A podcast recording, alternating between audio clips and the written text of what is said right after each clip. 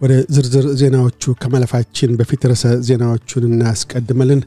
ኢሰመኮ በሶማሌና ኦሮሚያ የጸጥታ ኃይሎች በተካሄደ የተኩስ ልውውጥ ሳቢያ በተፈናቃዮችና አካባቢ ነዋሪዎች ላይ ለደረሰው ጉዳት ምርመራ እንዲካሄድ ጥሪ ያቀረበ፣ ኢዜማ የፓርቲው ሊቀመንበር በጥርጣሬ መታሰር ከፓርቲው የሥራ ኃላፊነት ጋር የተያያዘ አይደለም አለ፣ የአውስትሬልያ የዓለም ራግቢ ዋንጫን የማሸነፍ ዕድል እየጠበበ ነው የሚሉት ግንባር ቀደም ርዕሰ ዜናዎቻችን ናቸው።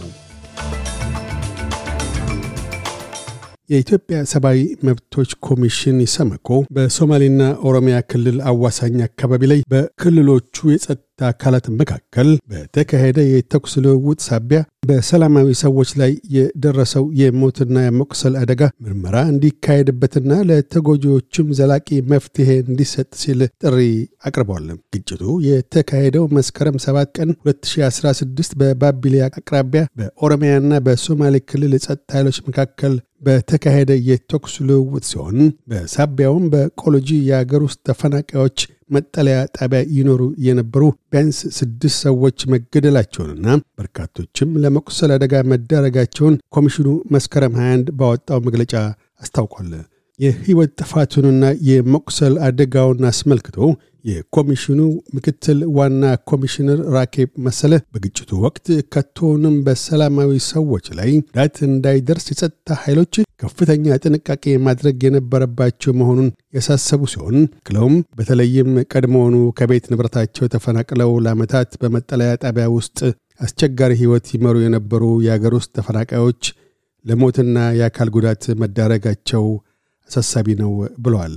አያይዘውም በአፍሪካ የአገር ውስጥ ተፈናቃዮች ጥበቃና እገዛን አስመልክቶ የተደረገው የአፍሪካ ህብረት የካምፓላ ስምምነት መሠረት የመንግሥት የጸጥታ ኃይል አካላት የአገር ውስጥ ተፈናቃዮች የሚገኙባቸውን የመጠለያ ጣቢያዎች የደህንነት አደጋ ላይ ሊጥሉ ከሚችሉ ተግባራት ሊቆጠቡ ይገባል ሲሉ አጽንዖት ሰጥተው አሳስበዋል። የኢትዮጵያ ዜጎች ለማኅበራዊ ፍትሕ ኢዜማ ሰኞ መስከረም 21 ባወጣው መግለጫ የፓርቲው ሊቀመንበር ዶክተር ጫኔ ከበደ በአስቸኳይ ጊዜ አዋጅ እዝ ተጠርጥረው በቁጥጥር ስር የዋሉት ከፓርቲያቸው ጋር በተያያዘ የሥራ ኃላፊነት እንዳልሆነ አስታወቀ።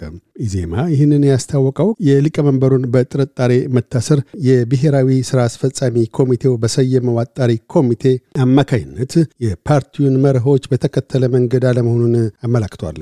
መግለጫው አያይዞም ኢዜማ በመርህም ሆነ በተግባር በዜግነት የፖለቲካ አስተሳሰብና በጸና የሰላማዊ ትግል መስመር የሚያምን ይህንኑ መርህ ብቻ ተከትሎ የሚሠራ በማንኛውም አይነት ሁኔታ በዘውግ ተኮር የፖለቲካ እንቅስቃሴም ሆነ በኃይል መንግሥታዊ ሥልጣን ለመያዝ በሚደረግ ትግል ውስጥ ፈጽሞ የማይሳተፍ ብቻ ሳይሆን በዚህ መንገድ ተጉዘን ረፍት ለናፈቀው ሕዝባችን የሰላም አየር ልናመጣለትም ሆነ በዘላቂነት ወደ ተረጋጋ የፖለቲካ ስርዓት ልንደርስ እንደማንችል ያለ ጥርጥር የሚያምን ድርጅት ነው ብሏል።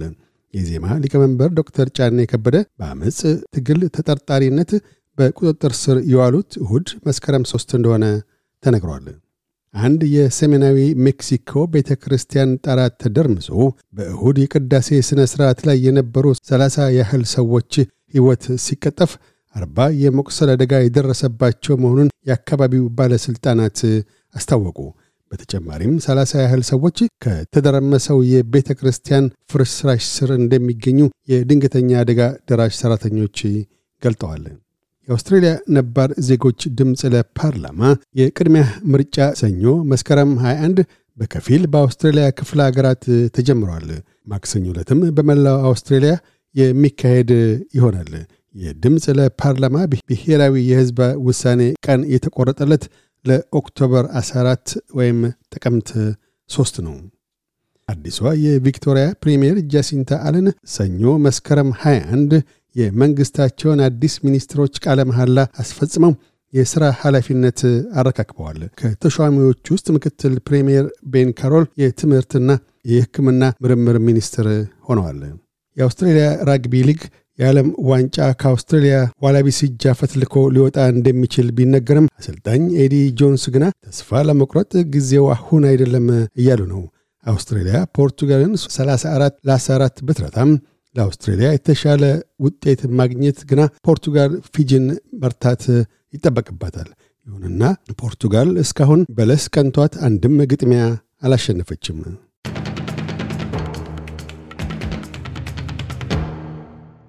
በዚሁ ወደ ውጭ ምንዛሪ ተመን እናምራለን። አንድ የአውስትራሊያ ዶላር 60 ዩሮ ሳንቲም ይመነዘራል። አንድ የአውስትራሊያ ዶላር 64 የአሜሪካ ሳንቲም ይሸርፋል። አንድ የአውስትራሊያ ዶላር 35 የኢትዮጵያ ብር ከ41 ሳንቲም ይዘረዘራል።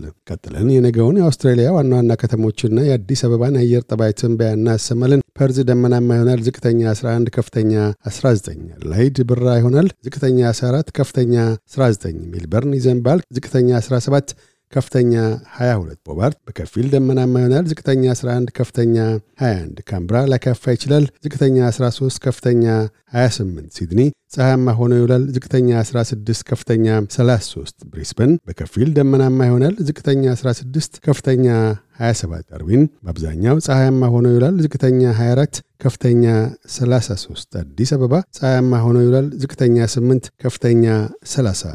ዜናዎቹን ከማጠቃላችን በፊት ርዕሰ ዜናዎቹን ደግመን እናሰማለን። ኢሰመኮ በሶማሌና ኦሮሚያ የጸጥታ ኃይሎች መካከል በተካሄደ የተኩስ ልውውጥ ሳቢያ በተፈናቃዮችና አካባቢ ነዋሪዎች ላይ ለደረሰው የሞትና የመቁሰል አደጋ ምርመራ እንዲካሄድ ጥሪ ያቀረበ። ኢዜማ የሊቀመንበር በጥርጣሬ መታሰር ከፓርቲው የሥራ ኃላፊነት ጋር የተያያዘ አይደለም አለ። የአውስትሬልያ የዓለም ራግቢ ዋንጫን የማሸነፍ ድል እየጠበበ ነው የሚሉት ግንባር ቀደም ርዕሰ ዜናዎቻችን ናቸው።